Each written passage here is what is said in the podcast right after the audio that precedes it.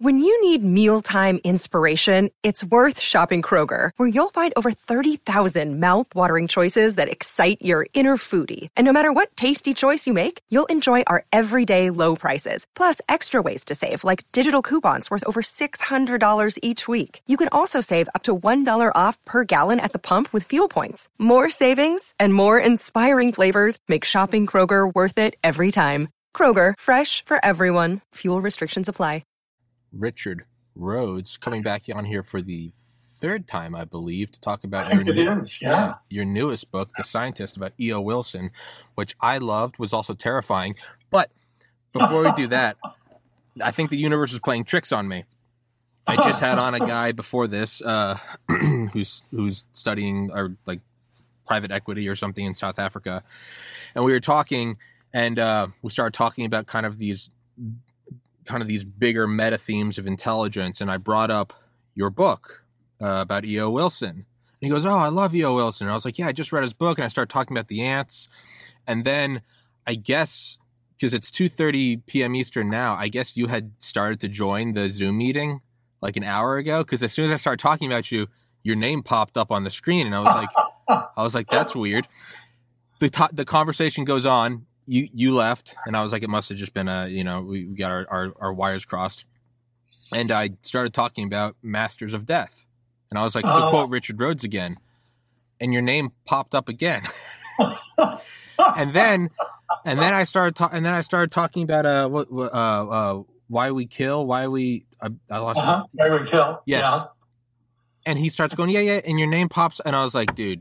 And so we finished towards the end, and he was like, "It was great to have you." And I was like, "We've got to wrap this one up because the guy I just quoted three times in this podcast, Mr. Rhodes, is actually just joined the Zoom waiting room."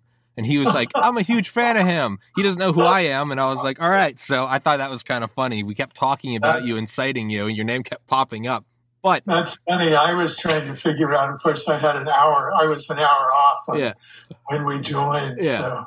Well, yeah. So that's what happened. So I thought that was kind of funny. funny. But um, Mr. Rhodes, for all the new listeners, please introduce yourself. Tell them a little bit about yourself. Well, I'm a writer and have been for good 50 years now. Published about 26, 27 books, depends on what you count. Focused mostly on science history, but beneath that, on the question of human violence. I don't know that Ed Wilson, this subject of my latest biography, really fits the human violence thing, but maybe the ants do. Ant violence is considerable, obviously, as we know. So, Terrifying. No, that's that's me. I'm I'm a writer. So this is this is, seems to be a, a, wide deviation from at least the works of yours that I know. I mean, Energy was a little was a little different, but I guess you know, making of the atomic bomb, Dark Sun, Arsenals of Folly, even Why We Kill kind of moving from uh, I mean Masters of Death, they not the you know not the least of which. Yeah. Yeah. Just personal question: what what led to your interest in writing in uh, writing the scientist? Which everybody listening, put it in the description. It's on Audible. It's a fantastic listen in a way that only you can make interesting. You can make atomic bombs or ants interesting. What what led to what led to writing this? Um, well, let's say first, I have written two book length biographies. The first was of John James Audubon, and the other one was this of E.O. Wilson, the great world's leading specialist on the ants, who, who died recently, about two weeks after the book was published, sadly, at the age of 92. But the uh, the biography of Audubon back in the 90s came about because I had just published uh, Arsenal's, sorry, um, Masters of Death. I can't remember all my titles. Masters of Death. And it was the second or third in a sequence of pretty dark books. And my editor said, uh, maybe you should write something more cheerful. Uh, maybe a biography. He suggested uh, Walter Cronkite, which didn't interest me. So I raced to my library and found a that I'd written a piece for, I think, Playboy about uh, the Everglades, and had written quite a bit about Audubon there because Audubon spent time in the Everglades. Similarly, this time around, nobody told me write about a cheerful subject, but to the contrary, I had known Ed Wilson for maybe 20 or 30 years. And we had always talked about my doing his biography. I had even sent a friend, a younger writer, to see him about maybe his writing his biography. And Ed had said, the only person I'm willing to cooperate with is Richard Rhodes, happily. But Ed had turned 89 when I reached the point where I was casting about for my next book. And I realized that I had better get the job done. You know, men don't live always beyond their late 80s these days, which is pretty good. And Ed really, I thought, was good for another four or five years. He he uh, was going strong. He was working on what would have been a real magnum opus, a book that would be a synthesis of everything understood so far about ecology, including human ecology. Ecology being the largest model of biology, the interrelationship of species uh, as they develop together in given environmental spaces. So when I realized that Ed was 89 and I'm no spring chicken myself, Nonsense. I thought, Nonsense. I thought that I better get the job done. And Ed was ready and I was ready and my editor was ready, which is always important. Uh, you have to, you know, writing a book is a negotiation with the publishing house, assuming you want it published. So it all came together, and I'm really grateful it did because Ed wouldn't be here to cooperate. Yeah. It was hard enough with the uh, the COVID problem. I had been going back and forth to to uh, Lexington, Mass, where he lived in a retirement community regularly, and sitting with him in this beautiful garden room in that that facility, talking and tape recording our in- interviews, and then suddenly that was all cut off. Ed couldn't hear very well, uh, even with hearing aids, and it was damned hard to interview him over the telephone. So we pieced it together as best we could. Fortunately, he's he'd written so many books himself, including several autobiographies, that I could just kind of lift material from Yeah. his autobiographies and shift it over to my book. Yeah. Yeah. So I was gonna say towards the beginning, there's actually kind of an applicable piece of advice that I that I really like that you know I kind of use and for because I'm egotistical and egocentric and apparently can only think about myself, but I think about like kind of how I've tackled this podcast. Right, I can go from interviewing the great Richard Rhodes to it can be me and my friends making jokes about video games and UFOs and everything in between. But Mr. Wilson said when you see the field where everyone's going, where all the big heads are going, where all the grant money is going, it's it's like the gold rush. Hey, it looks great. If you truly want to do something meaningful, go in the opposite direction and do the other way. thing. Yeah, Yes. yeah. Now, do you think that that was purely it was go the other way, or do you think that also kind of intertwined in that he actually did have different interests? I think a bit of both. You know, he was he was a young postdoc at Harvard, a member of a very prestigious program called the Junior Fellows, who were picked out of graduate school usually about the time they finished their doctorates and given essentially unlimited resources for three years of original work. I mean, think about that. That's just a Yeah, golden opportunity for anyone. And so, of course, he could have gone over to where everyone else was, chosen a species that would be his own, made it his special niche, and done all the things that people traditionally did. But, but an opportunity arose that that just made something really promising for him, and that was the Harvard Museum of Natural History wanted someone to go through the South Pacific now that the war was over and there was a chance that transportation was beginning to make it possible to leave from island to island by plane and collect ants. No one had ever really done a systematic collection of new species of ants across the entire sweep of the South Pacific. And they offered him this opportunity and enough money to do it well. And he jumped at the chance. And fortunately for me, again, this problem of communicating with someone late in life, how do you do that? fortunately for me, he was about to get married. He had met this young woman whom he was totally in love with. She had been his dance instructor, although he was never able to learn how to dance. he was a very tall, skinny, cocky guy most of his life. Uh, they were about to get married, and suddenly this opportunity came up where he'd be gone for nine months at least. And he didn't want to lose her, and she didn't want to lose him. So they made a deal that they would write each other every day Yeah. across that nine months. And when I heard that from him, I said, I can't write your biography unless you let me read all those letters. he consulted with Rini, uh, Irene, his wife, who was an invalid at that point in time. She died not long before he did, actually. And I guess she said, okay, Yeah. but don't quote, don't let him quote my letters, just quote your letters, she told Ed. So he gave me all his letters and I unfolded all these little blue, blue self-folding airmail envelopes and flattened them out and copied them and then had them transcribed by a professional transcriber and was able to follow him day by day because these were not simply love letters. There was a bit of that. But how do you fill a letter every day? Yeah. When I was living at the boys' home as an adolescent, I fell in love with a girl at church camp who lived 75 miles away. There was no way I could go see her because, you know, we didn't do that at this boys' home. So I wrote her a letter a day for 400 days in a row. So I knew exactly what, what a gold mine and a treasure this was.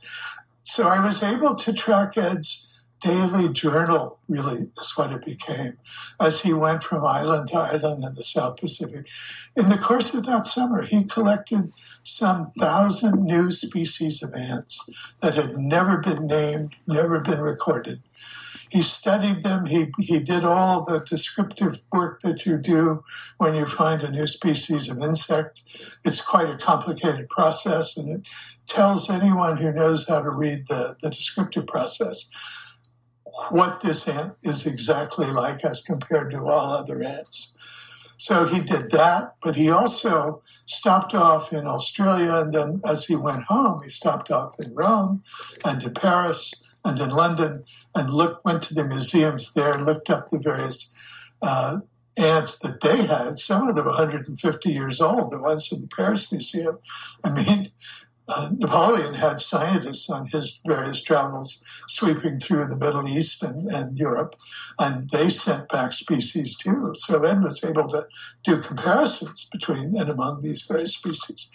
So by the time he came back to Harvard, when everyone else was gaga over the new discovery of the structure and function of DNA, Ed had a whole field of species of ants that he could have studied for the rest of his life. He had set himself up to be an expert on a whole vast collection of ants.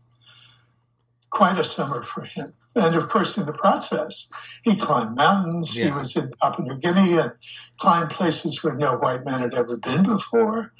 He uh, stayed on a plantation on one little island in the middle of the South Pacific that was owned by the French plantation operator and his wife, who were the models for the planter in uh, James Michener's South Pacific. The- He even met the woman who became in Michener's musical version Bloody Mary. You know the song Bloody Mary, she chews betel nuts. That was this woman with red teeth from chewing betel nuts. So it was a glorious summer. And he really grew up as a scientist that summer, I think. And there's also that yeah, it's a very idyllic kind of picturesque, you know, he has to go on this trip and you know as soon as he leaves he's already tearing up and he's writing her letters and you know we'll never be apart this long again. And it's you know it's and you're reading this and I'm 31 and I'm single and I'm like ah you know I want to find love like that one day and then like the next paragraph is like so I went to an island where they recently stopped practicing cannibalism and I was like I was like whoa ho- hold on you're doing what and Oh, yes. but yeah, no, there are all those beautiful things, right? And they think Yeah. they think he's like they think he's like you know such a tough guy because he manages to kill a snake or whatever. Um, now with all that though, in terms of I, I kind of want to draw on the parallels of because not only do you talk about it in your book, you know, kind of how COVID and as we've talked about in this podcast, how COVID made it more difficult towards the end, and as we are still in a pandemic, future listeners, January twenty fifth, twenty twenty two. Yeah. Talking about the that inva- that invasive ant species and how it was it, it kind of made me think of COVID. It was they're popping up here, and then they you know they broke land in Australia, and but it eventually kind of seems to balance out. And I'm not an epidemiologist, I'm not a doctor, but it kind of seems like there is this sort of Another day is here, and you're ready for it. What to wear? Check. Breakfast, lunch, and dinner? Check. Planning for what's next and how to save for it? That's where Bank of America can help. For your financial to-dos, Bank of America has experts ready to help get you closer to your goals. Get started at one of our local financial centers or 24-7 in our mobile banking app. Find a location near you at bankofamerica.com slash talk to us. What would you like the power to do? Mobile banking requires downloading the app and is only available for select devices. Message and data rates may apply. Bank of America and a member FDIC. you know invasive everything, and you do have to have the guy that studies it, but it also kind of balances out if that makes any sense. Yeah, no, it does make sense. Comes to an equilibrium. Uh, you know, this relates to one of the most extraordinary experiences I had with Ed. And it was one of the days when I went out into this garden room with him and sat there with him. We were talking about his work with one of the great young uh, mathematically oriented biologists, someone who died young early in his career, sadly, because he was one of the real originals. His name was Charles MacArthur. And he and Ed worked on what they called in the book they wrote about it island biogeography. In this case, they were actually looking at islands, uh, studying islands of various kinds. But islands are not simply mountains that stick out of the water. A piece of rainforest that's been cut off from the rest of the rainforest Yeah. by agricultural development around it is an island, which is to say the species that are there can't really easily get away, just as the species on an island can't easily get away or easily come in. So they were interested about how does it balance itself out? Creatures come find their way to a new island. Uh, there's probably going to be an island where that volcano exploded so Yeah. dramatically near near uh, Tonga recently. If it continues to build magma as it comes up, it will eventually become an island. So it's sterile when it first comes up like that. So there's nothing basically in the way of living organisms on something like that. How do they get there? How do they interact with each other? And what Ed and MacArthur put together was a mathematical picture of the interaction of species that have arrived earlier and established their their operations on a piece of, on an island, and then as new ones come in, the ones already there have to interact with the new ones. So it it pulled out a handkerchief. Yeah. It gives me chills just to describe this moment. It's one of the most extraordinary things I've seen in my life. The Oregon. Pulled out a nice clean white handkerchief and he shook it out. Here's this square island, if you will. He said, now a species arrives. Maybe it flies in, maybe it floats in, however it gets there, and it climbs up on the island and establishes itself. And if the conditions are right, if there's food there and so forth, it, it sets itself up and starts reproducing and so forth. So he said, all right. So he folded one little corner of his handkerchief in. Then another species comes in and he folded another corner in. As he kept folding things, things began to overlap as they would with a multiple hilly sort of handkerchief all folded up in interfacing ways. So those represented in this beautiful image he was building. He described this as origami. And he said, typical head, I've been studying the mathematics of origami lately Oh, to of see course. how this. Of course. Oh, Joe, yeah, yeah, me too. I was thinking. you I was, go for the you go for the full structure. You don't just do the the internet version, the, the Google version. You you go and dig through the science and find how it really works. So what he was showing was all of these species, this is ecology, in fact, and that's what he was working on at the time as he, when he died. This is the ecology of interspecies interactions. What he and MacArthur discovered was that it stabilizes over time. Because there are always species that are basically going extinct, meaning leaving the island one way or the other because they've been predated on and they're all gone through through through being eaten, or they they couldn't make it on the island, they went away again somehow. They stabilize with two curves that come together in the middle, and that middle point is their stabilization point. And it's kind of a picture of what happens now. Back to your question, your comment about ideally, that's what happens with viruses, of course. And well, I think the other example you were thinking about was when Ed was 13 years old, he made a discovery. He didn't report it to anybody because he was 13 years old, but but it was an authentic discovery. He was living down down on the coast of Alabama, and uh, decided as a 13 year old, I'm going to be the world's leading expert on ants because he'd already started to form that, that vision, uh, to do a complete survey of a little piece of backyard next door to his, a vacant lot, basically. Do a complete survey of all the arthropods, the non spine creatures, the insects, basically, on this little piece of land. So he found there were four species of one kind of arthropod and two species of another. It wasn't a very big piece of land.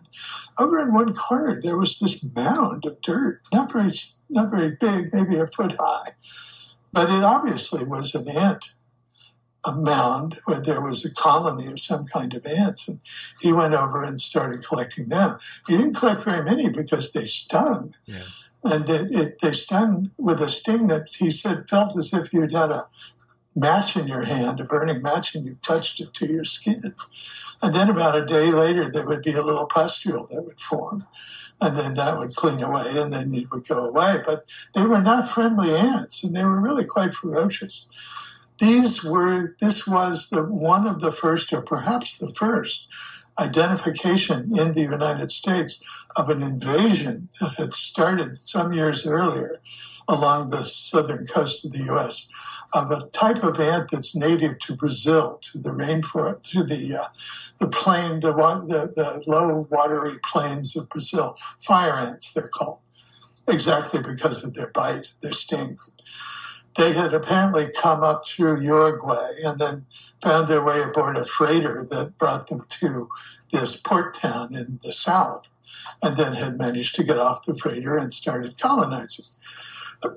so Ed followed them off and on for the next few years when he was 18, by which time he really was something of an expert on ants. He was actually hired by the state of Alabama to write a paper about fire ants because they were starting to spread out from their point of arrival into the farmland and the pasture land of that part of the South.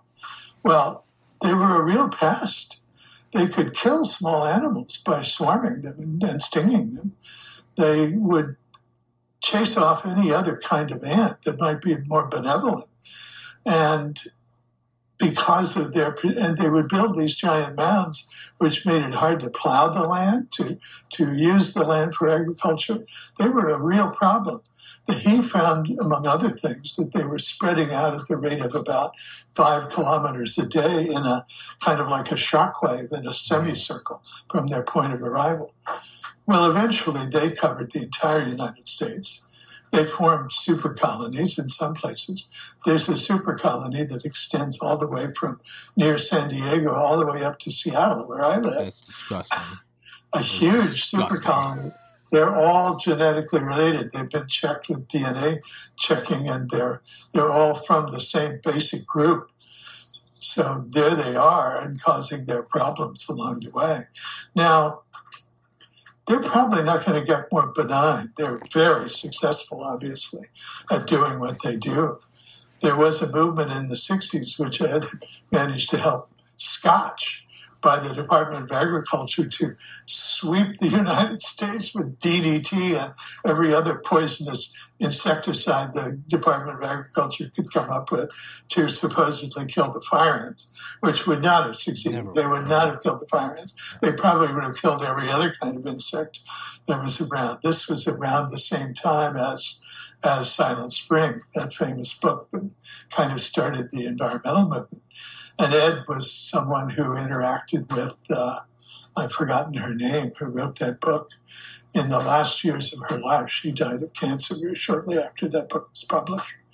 So they may not be the best example, but normally what happens with a new virus and with any kind of parasite, uh, fire ants aren't exactly human parasites. They only interact with us incidentally. But of course, the kind of parasites that we get, including viruses, normally parasites will modify their lethality over time, evolve toward being more tolerable. Because if your host dies every time you're yeah, infested, yeah, it doesn't work. Um, you know, we were able to eradicate smallpox in the, in the world because it happens that we're the only host for the smallpox virus. So by, by killing it off wherever it appeared, if one case emerged in a village somewhere in Africa, the smallpox teams that had been set up by the World Health Organization swept in and vaccinated everyone around for a couple miles. So this virus that this few people had acquired from wherever couldn't go anywhere. And that way they were able eventually. Polio is nearly eradicated, but unfortunately, polio also has animal hosts monkeys and a few others similar to human creatures. So it's harder to eradicate polio. They're getting there. So, so yes, we may hope that, that Omicron and its relatives, in fact, Omicron is a milder version, evidently, than the original sure. COVID 19 that we all dealt with. How much it's going to move in the direction of becoming just like an annual flu problem, uh, no one yet knows. And it's a really, really clever little virus that's constantly mutating. There's already a subversion of Omicron that's mm-hmm. turned up somewhere in the United States. So yeah. we're going to be living with this one way or the other for quite a while. Yeah. And it, it, it uh, no, and I think those are great examples. Um, kind of like fire ants, though. It's like not only can you not blanket DDT it, but you're going to kill everything else and you're also going to the ones that do survive. You're going to push them to be evolutionarily selected to be even more lethal and be able to be resistant to that. But again it's kind of like the origami. Instead of just an island it's you have the entire earth is the island and it includes freighters and it includes and you could also look at the island as like a as a fourth dimension temporally. It's like well we've been doing this for billions of years and now all of a sudden we have cheap and accessible air travel well that yes, pushes right. it more. It folds more. There's more angles and more polygons but eventually it does seem to kind of like you said find that meeting point to where it all balances out the question is how how long is it going to take, and how many of us are going to be gone along the way? Sure, it's yeah, it's you know talking in the on the, the on the scales of billions of years. It's like yeah, well, whole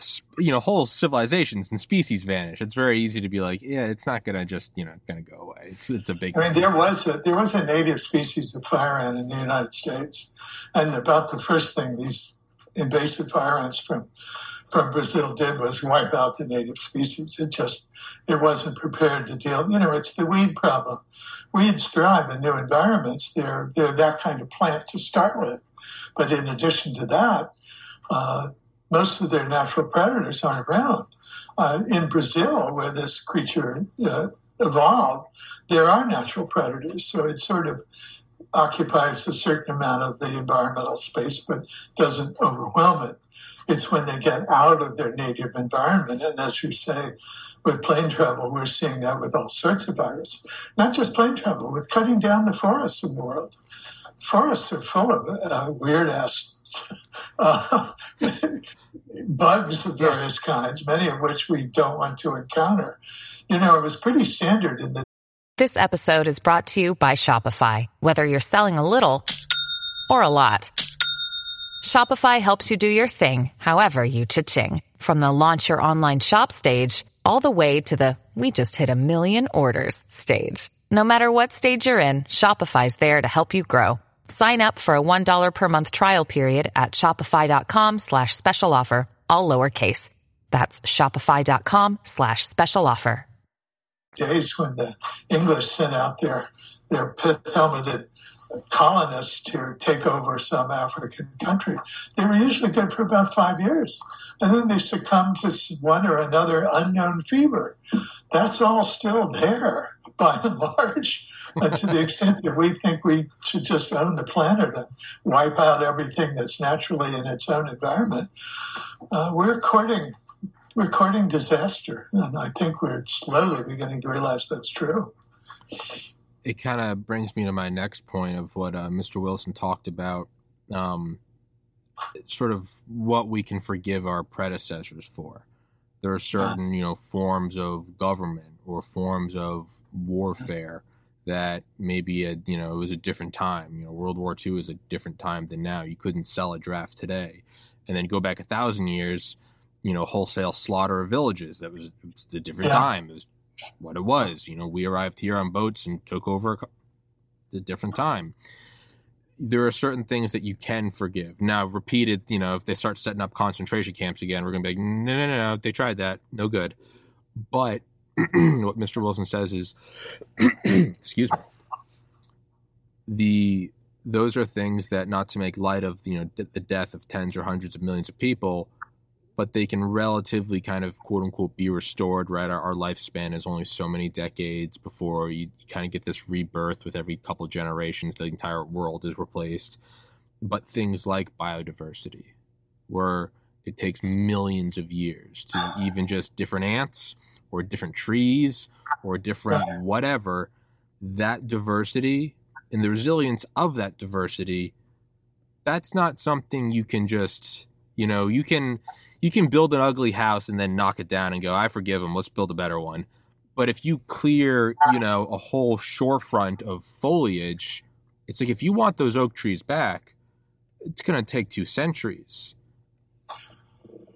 Ed was concerned, particularly beginning around the 1980s. It had been assumed in biology without anyone, I guess, really doing the necessary research that we were losing, we, uh, the world, we were losing about one species a year to extinction. But a more recent set of studies in the 80s and 90s concluded that in fact it was more like one a day. And when Ed really grasped that idea, he realized that, that we had to get moving. We had to do something about saving uh, not the environment so much, because as you said, and as he said, it only takes maybe 100 years to regrow a rainforest. But if a species that lived in that rainforest is ex- goes extinct because of whatever, it took millions of years for that species to evolve. It's never coming back. Yeah. So, to the extent that we are reducing the number of species in our environment, we are depopulating and increasing the poverty of the envi- entire human world that we live in. Those are species. He pointed out that, that we only, there were, there are about 10 million species in the world, a, a, reasonable estimate that's been made. And of these, we know, I think, fewer than one or two million, uh, at least not more than five or six. We don't even know the names of the other species. We haven't given them names yet. We don't know their behavior. We don't know their environment. They haven't been identified. So he tried to find ways to move people toward thinking about saving the, the species that we have already rather than letting them deplete to the point where we begin to lose all the benefit. I mean, a, a homely example there's only one commercial species, species of banana in the world. Yeah. Every banana you eat is the same species that's been generated by, by banana companies as their ideal, and that's the one we get. If that thing is ever hit by a real disease, we're going to have to start over. We're going to have to once again uh, domesticate the banana. Well, there are lots of wild bananas around, but if you don't know what they are, where they are, and so forth, you're going to be stuck with no bananas in the world. I don't know whether anyone cares. I eat a banana every day myself. but my point is, these are untold riches for human use, and they also maintain the planet's uh, balance, ecologically speaking if you get rid of enough of them, if you let them hmm. fade away, then you're going to be stuck with a world that doesn't have everything it needs. And that became his campaign from around 1980 to the end of his life. He tried to get the US government to invest in educating 50,000 biologists a year. And he almost had it until some senator said, uh, What's this about? Crazy scientists, and threw the bill out. Then he had to go back and start over, and he he um, worked on. The next idea was to begin the identification process by pulling it all together in one place. And the internet had come along by then, and he began what is now a thriving enterprise called the Encyclopedia of Life. Every species known it has one page at least online in the Encyclopedia of Life. If anyone who's listening to this wants to check it out, they just can type in Encyclopedia of Life. Our species is there, which is kind of funny because it's identified just like a bug or, sure. or a bird or whatever. Uh, and every other species that's so far been put into this collection some of them have multiple, multiple links into all sorts of scientific documentation. Some only have the basics. But there was a wonderful place to develop his idea of, of at least we've got first to identify them. He'd like to say if a Martian landed on Earth, first thing it would do would be to do a species survey, mm-hmm. find out what was here. Mm-hmm. We haven't even done that for our own planet yet from that evolved a whole set of textbooks for high school and college students, the E.O. Wilson biology series, and another way, which is which is digital, not simply paper books. I think there are paper books, but it's also digital, and it connects into the Encyclopedia of Life. So the the net effect, hopefully, is to stir the whole rich complex of educational institutions in the world to participate in this ongoing process of identifying and thereby hopefully beginning the process of preserving uh, the many species that are still left. I think about the ocean. There, there are so many species in the ocean that have never been identified. How often do we get a news bulletin saying, "Oh, we found a new species in the world"? Recently, there was a huge, terrifying centipede that was found in the deep ocean. Oh, God. I'm rather afraid of centipedes. This thing was big enough to eat a small shark. Talk about nightmares. Dude. You know, and, and the whole problem of oxygenation, which is one of the reasons insects are small. They don't have lungs, so they have to breathe through that hard skeleton they have around them uh, this thing solved that problem by being in the water because the water is much more easily transportable in and out of its of its exoskeleton. So it grew quite large, and you can see it if you want to look it up. No. If you want nightmares, those are the nightmares. I am no longer a fan of E.O. Wilson. I think we need to. I think we need to drastically reduce the number of species on this planet. That's disgusting. That's that's uh, disgusting. But no, it does make sense. But then also, I mean, if you just want to look at it, not even from, you know, because I think what well, it was during like the Reagan administration where it was the whole government bad thing. So someone that maybe has a predisposition to look at this and go, oh, we don't need it. This is just more, you know, gob- uh, scientific gobbledygook. You could also just look at it from a human centric standpoint. A lot of cures for illnesses could be laying right out there in the by the silk of a spider, the antenna of an ant, the what the droppings of a turtle there might be the cure for dementia or, or cancer, and we're about to bulldoze a thousand square yards in the Amazon so we can. And what did Mr. Wilson say? You know, we replace it for a couple of years of like, you know, yeah. mildly successful cattle raising. Right. We're getting right. a couple Big Macs out of what could be the cure for leukemia. Well, I think most people probably don't realize that antibiotics generally are discovered in funguses and yeah. other organisms in the natural world. Nature is much better at combining stuff and kind of seeing what comes out that works. I mean, that's the way evolution works. You get you get mutations in the DNA when it copies itself to make an offspring just as when you're writing something, you can make a spelling mistake, the DNA makes spelling mistakes.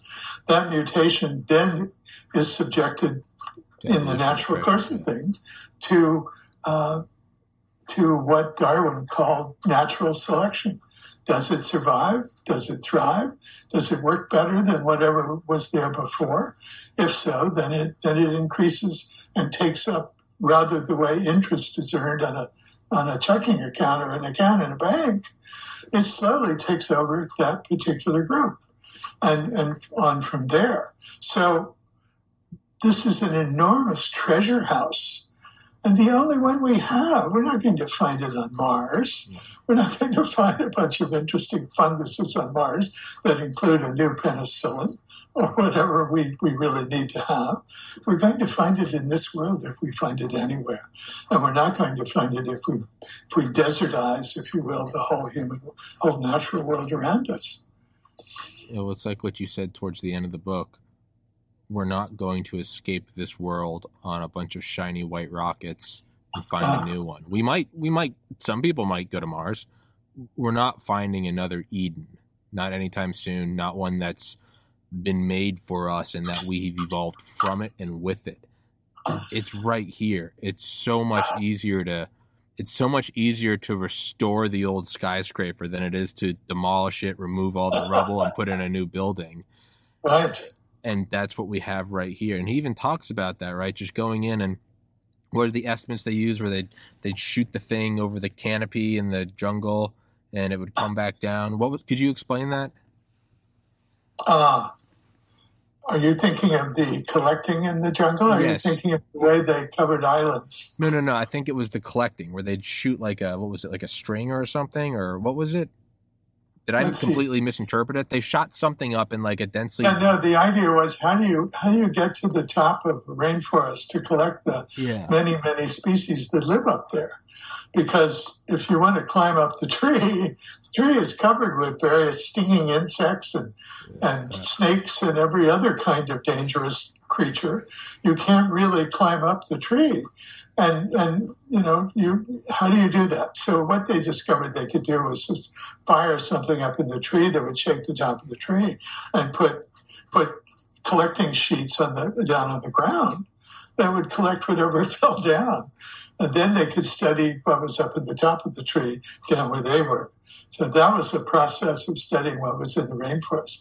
There are of course rainforest areas where there are complete treetop systems that have been laid, kind of like the ones that where you that you can uh, go up on in some places. Like I did one in in Australia, where you ride a little little rail with a sling over your. You know, you've seen those. Yeah. You can you can do that, but but easier and and much less difficult in terms of just the environment was to do it at the bottom of the tree. Yeah, yeah. that was one of the ways they studied what lived at the top of the rainforest trees. One of the wonderful things that Robert MacArthur did, his first major paper as a young graduate student, was to go out to a place where there were three different species of a particular kind of bird that lived in the same pine tree. And the question was, how did they coexist in the same tree? Why didn't they chase each other off? And he studied them very carefully over a period of time and discovered that one species lived in the top third of the tree and on the outer branches and collected its bugs there. Uh, the next species lived in the middle third of the tree, tended to be more toward the inner branches of the tree. And the third species lived on the bottom third of the tree and collected on the lower branches and on the ground. So they had created for themselves these little mini niches, environmentally speaking, where they didn't compete directly with each other and were then able to share all the bounty of these individual trees. These trees 40, 50, 60 feet tall. There was plenty of insect life in for these these these birds to to live on.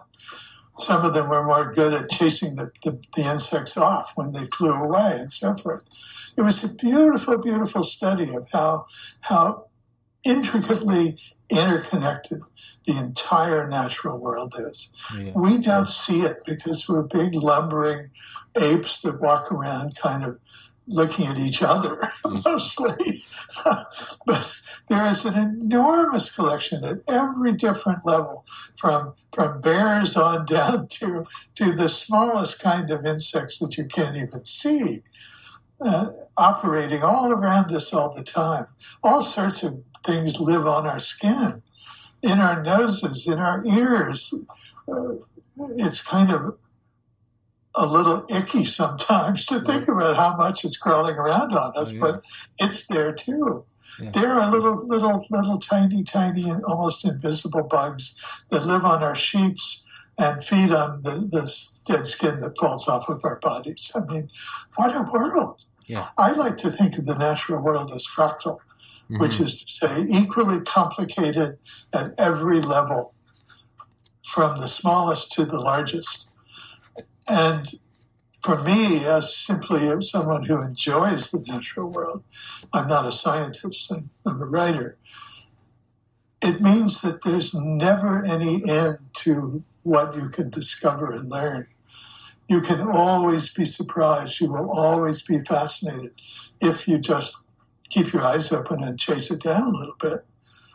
It's... There's a wonderful book I remember from, from adolescence that was about how there's a complete world in your backyard. You can go out and spend months in your backyard, just something like what Ed did with that next door vacant lot survey, but maybe a little less dangerous than with fire ants in it. I remember taking evolutionary biology in college. I think it was C Bio 3000 in must have been 2011, 2012. And uh, the professor talking about like anywhere you are like oh we're in georgia. Like no we need to go to the rainforest. Like no no no no no. We can yeah. we need to go to the woods. No we can go outside this building and see that yeah. just patch of manicured lawn. Go there. Let's measure a cubic meter. We could spend we could all do research for the rest of our lives on the variation the genetic drift the bottlenecking the mutations the uh, the altruistic that's one thing i'm glad you touched on i've brought it up a lot on this podcast uh, the ge- genetic altruism like all these little things are just right there and it's kind of like uh you know it's like the, that beautiful kind of blend of like philosophy and and and uh astronomy that Carl Sagan could do, Einstein could do, Neil, yeah. Neil deGrasse yeah. Tyson can do, to the whole. Yeah, he could yeah. do it with biology and the way they did it with you know when you move when you move your hand you are technically moving the farthest star in the universe at an infinitesimal distance, but you are everything we do, every atom tugs on every other atom. In that way, there's nothing you can do. We exist in the biological. I mean, me depends on you know what do I fill up this water bottle three times or do I throw it away after drinking it once? Okay, if there's backwash, there is something in here that's never existed before, and everything is just sort of dancing in this cascade. And man, it starts to make you realize that we're not like we are special, but like we're not in that like planet Earth mm. doesn't does not need humans. The biosphere does not need us. And if we keep wiping everything out, we're going to Darwinian select ourselves right out of here. Because the ape that removes every bacteria that could save the ape's life, yeah. That's we've come, you know, we've come to a crisis point right now. No question about it. Sure. The global global heating, as I call it now, because yeah. it's come to that, is it's a real phenomenon. Whenever people care to think about it, doesn't matter. You just have to look at the measurements yeah. to know that. Yeah. And it's making changes that are going to affect, are affecting all of us in very dramatic ways. Mm. Uh, and let's face it, sooner or later, another asteroid is going to come in. Oh, it's coming. It's yeah, it's a popular subject these days. I notice one way or the other. I was impressed that the, the movie Don't Look Up actually took the bullet. Yeah. Had it hit. Nope. Normally, people, normally we brilliant humans save the world at the last moment, but I think that was much closer to reality than, than uh, going out and blowing it up with some atomic bombs.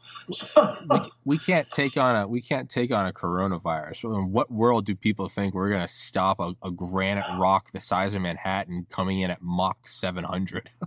it's not happening, man. It's not the the asteroid out there with our I've interviewed a lot of like special forces guys and Delta Force guys, and they always talk about they're like the bullet that's a lot of them will like carry a bullet and they'll write their name on it so that yeah. they ha- they have the bullet with their name on it, so so it can't find them. Yeah. Man, but they say you know you can be the most elite sniper in the world. The bullet that takes you out might not hit you. It might hit a tree that ricochets off a rock and something hits you in the neck and you bleed out. They always yeah. say that the bullet out there it has your name on it and wherever it is and it's coming or it's not. The asteroid out there's an asteroid somewhere. Maybe in the Oort cloud just kind of maybe it's hiding behind the sun. There's something out there with it just it's, it's written on sharpie. It just says earth. It's coming. Yes i'm afraid so. Yeah. Well so when ed came to toward the end of his life really the last 10 years let's say was the idea, he called it half Earth. Yeah. The idea was that we should try to preserve what's left of wilderness in the world. He framed it as we could live on half of the Earth's surface. We don't need the entire Earth's surface to, to maintain a steady state world in which we could live comfortably, well fed, well clothed, happy, and so forth uh, assuming that we control our population, which has, is happening. People who were had heard about the population explosion 30 years ago still think that this population is going to continue to grow. Actually, since it's a function basically of the education of women, and and of the ability to raise children to adulthood without losing nine tenths of them before you do. Population explosion has already turned around. We're going through the transition, and it looks now as if the world population will level off by 2100 at about 10 billion people. We could have a steady state world with about half the world's growing surface thereby, and the rest could be left to wilderness. So Ed's half Earth idea was we keep what's already around and restore what we can. Uh, for example, if there are pieces of wilderness that are disconnected by development in between, it turns out that if you can give a pathway between the two parts, a wilderness pathway is sort of a, a connect, connector that the critters will move back and forth on the pathway, provided it's safe to do so. And it becomes as if it's a larger area. So we can reconnect a lot of what's already there and let that continue to develop in its Darwinian natural way and, and, and use it for our what he called biophilia. He believed there was a natural instinctive evolutionarily developed love of nature in all of us. I don't know if that's true, but for many of us, certainly we feel better when we're out in the natural world than we do sitting in a, an apartment or a house somewhere. Oh, yeah. In a concrete building. So he did certainly catch that feeling in his book, Biophilia. Uh, keep it for recreation, keep it for the possibility of finding new practical materials from it including those important antibiotics, continued to catalog and what he called finish the, uh, oh, I'm blacking on the name, who was the Linnaean project of identifying and naming and characterizing all of the species in the world. So he saw this as a kind of future and he thought we'd probably get past. He became really quite optimistic in the last years of his life he saw the species as finding its way through these potential bottlenecks. Uh, the population explosion were already turning around. Well, he thought we'd probably get a handle on global heating. And I, I don't see how we can not, because if we don't, bye bye human beings. Yeah. Uh, and and he thought one by one we would take care of these things. But then there was the little catch at the end, which people who read him are sort of taken aback by. He was not naturally an optimist. He was really a tragedian. He saw the human species condition as essentially tragic. And by that, he meant, in his case, and he writes this at the beginning of his wonderful book on human nature, which I recommend to your listeners as they're going to read one book of Ed Wilson's, that's the one to read. Won a Pulitzer Prize. It's kind of a popular version of his book, uh, Sociobiology. And what he says there is when we get through all of these challenges, and 200 years down the road, when we've done all these things and we're good, solid, we're going to reach a point where we begin to realize that there's no larger purpose to our existence than the reproduction of our kind, just like all the other Darwinian species in the world, all the other species in the world. And that's going to be a spiritual crisis. Just as Darwin proposing that we're not really special creations of God, but creatures, animals that evolved across the, the, the eons just as all the other creatures did. A problem that still plagues fundamentalist religion today. Darwin is still not quite acceptable, not indeed acceptable at all yeah. to a lot of different religious groups in, in America and elsewhere. Before that, there was the Copernican discovery that the sun doesn't go around the earth. The earth isn't the center of the universe with all the stars and suns revolving around it. It's just another planet circulating around a minor sun way out at the edge of, a, of the, the Milky Way galaxy. That was a crisis. And Copernicus and Galileo got in real trouble with the church over that. Yes. Then Darwin came along and found us as not a separate creation. Now we're at a point where Wilson sees the potential down the road for the real realization that we don't even have some transcendent, transcendent purpose beyond our own reproduction. What do we do then? It's going to be. Uh, I I think yeah. I may be more of an optimist than him, in that I think with I have some purpose. I wouldn't even say that. I would say maybe there is. I don't know. I would say that it doesn't make you know you have that realization that oh the earth is round or you have that realization that oh we came from apes who came from shrews who came from sea sludge whatever. You have that realization that we're not the center of the, the you know car yeah you're right we're a tiny planet around an insignificant star in, in a rather unexciting part of a rather uninteresting galaxy. Man sure you dwell on it too much but does does that make does that make watching a snowstorm any less beautiful? Does that make it any more special that like I get to interview you, one of my favorite authors? Does that make I've recently started playing I'm 31 for the first time ever I'm playing online video games and I'm playing it with my friends and I'm like a kid on Christmas I'm having so much fun I'm laughing till I'm purple in the face and on Thursday nights I order some pizza maybe some Taco Bell and some beer whether we're the center of the universe or whether there's some transcendent arc to man. Hey, man, a cold beer and a taco. is there any? I mean, is there anything better than helping out a friend? Is there anything better than donating money to Salvation Army? Is there anything better than that? I, you know, I think that so much of those structures, those giant structures of vision that people had, were a result of how much they didn't know. Yes. And of course they were. Uh, yes. As you know more, I would hope that you become a little more humble in the world. Yeah. And that really is the trend of that that picture I just drew of, of the way people have humans have discovered one after another where their limits are. My favorite scientist, uh, Ed Wilson certainly is one of them, but my all-time favorite is Niels Bohr. Bohr was a Danish physicist and Nobel laureate, and uh, second only to Einstein, really, in the depth of his understanding and, excuse me, discovery about the world.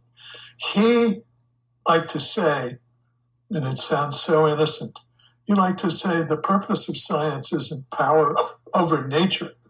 The purpose of science is the gradual disillusion of prejudice.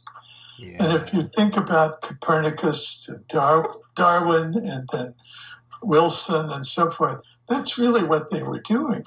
They were saying, well, it's very nice to think that we're only a little lower than the angels, but is the evidence otherwise? We're just another creature in the big, wonderful mix of creatures in this world, and so forth. So, the gradual removal of prejudice turns out to be like the, the, the, the absolute solvent that you can't find a bottle that will hold.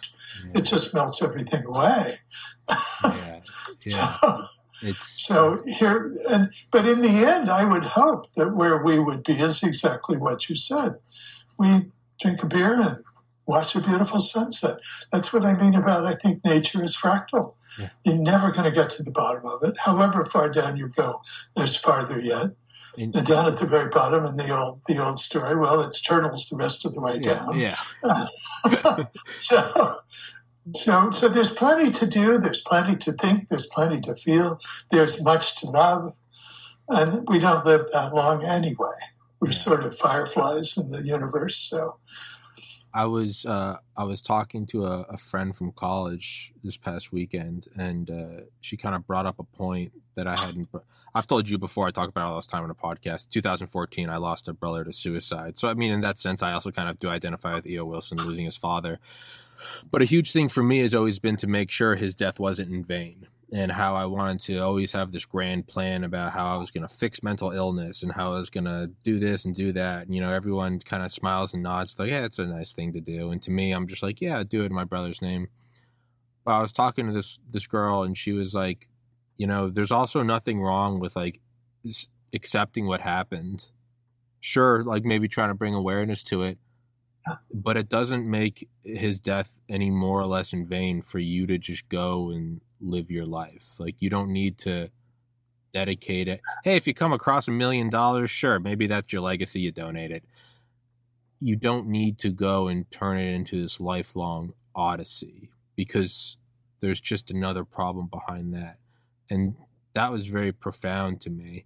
And yeah. um, it also kind of made me think, though, just along what you're saying, ironically enough, yeah, these big grand plans. I want this and I want that, and we're going to build this structure. We're going to have an, a population on the moon and limit. Those are because you you don't have like a, a cute dog or a girlfriend or a child, right? And granted, that that's just an opinion, but ironically enough, if we start to realize that there is no grand arc, and we just kind of, hey man, donate to the homeless shelter you know, whatever, and we start living our lives with the beer and the taco, I would bet that over the course of a million years, we would probably actually end up creating the utopia that the unhappy guy was trying to build. Yeah, maybe so. And we wouldn't even care. We'd be like, "Oh, cool, utopia." You're really talking about survivor guilt. Yeah, I think. Yeah, yeah I think so. Absolutely. Yeah, absolutely. And you know, let's face it. There's room for for both. Sure. I mean, Fermi lost a brother, a beloved brother, when he was about 14. And it turned him in the direction of wanting to quantify everything. Yes. He wanted to put a number on everything. Mm-hmm. It's as if he couldn't bear the loss of that brother, yeah. Whom he loved very much. I don't remember how the brother died, probably of disease at that time and place.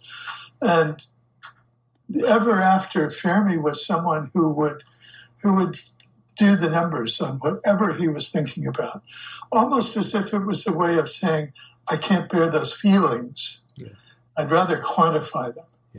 Yeah. But it also gave him a basis for becoming a really great physicist and yeah. who made many major discoveries. So it can go however you want it to go. What it hopefully doesn't go to is is ultimately sadness and depression and or meanness and cruelty. Yeah. That, of course, happens a lot as well. And there's some certain connection between grandiosity of project, I think, and, and the, the desire for power, which is can turn out often to be a very evil thing in the world. I think. I mean, who, who do we know who was constantly told by his father that he was an absolute stupid idiot? Uh, he became president in, 19, in 2016.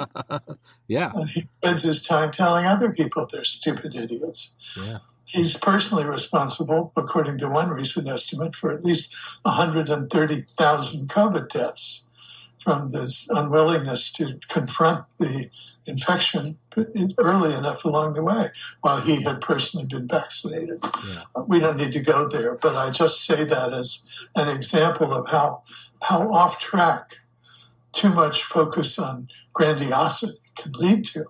Or even, as you said in uh, uh, Masters of Death, I mean, look what happens when when your dad beats the shit out of you every day, and Yeah. and you and you want to build the global Teutonic Reich.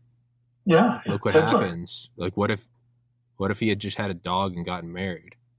And it was obviously, I mean, he was born into that. I'm not making light of that, but no, no. what you were saying about even for me survivor's guilt is like sure i don't think it means like okay now don't do anything it's like well no sure it's something that touched me and if i'm god bless I'm in the position one day to where i could maybe you know make like a donation to the national institutes of mental health sure but don't don't not enjoy the sunset and the beer and the taco Yeah. and it's uh Well, I don't think psychology has begun to track the life patterns that people fall into.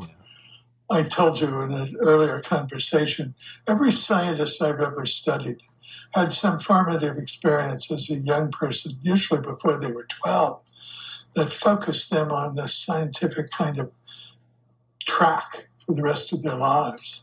With Fermi, it was the loss of his brother. With Einstein, it was kind of terror as a little boy at four or five of magnetism and the sun and Yeah. forces that seem to operate without any levers. Magnetism being one of the most obvious that we live with every day, and I think most people don't even think about. But good Lord, it's an amazing thing. yeah Pick something up and have it pulled out of your hands Yeah. by by this invisible Magic. force floating around, and so forth. I mean, so people's lives are directed more than I think most people realize by their childhood experiences. And I don't mean that in a simple way at all. No.